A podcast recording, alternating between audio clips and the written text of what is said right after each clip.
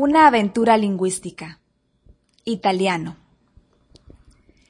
El italiano es relativamente fácil para alguien familiarizado con el español y el francés. Escuchar cintas y leer intensamente llevaron mi italiano a un nivel aceptable. Lamentablemente, tengo pocas oportunidades de utilizarlo, pero siempre disfruto poder ver una película italiana y entender lo que se dice.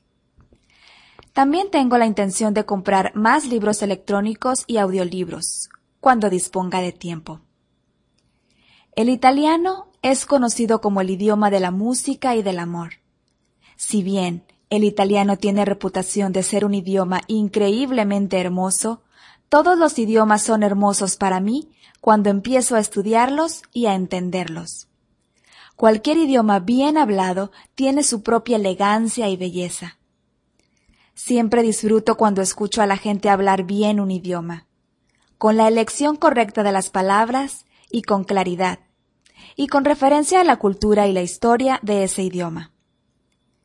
Es imposible estudiar italiano sin pensar en la enorme contribución cultural de Italia a Europa y al mundo. Pero Italia era tanto un conducto de la cultura como la creadora.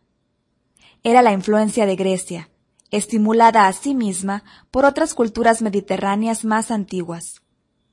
Ese era el gran maestro de Roma. Los romanos respetaban la cultura griega y en su mito sobre el origen trataban de atribuir su ascendencia a Eneas de Troya. Este mito, como tantos mitos sobre los orígenes, no es verdadero. El legado de la ley romana y la literatura y sus grandes obras públicas han marcado profundamente la civilización occidental.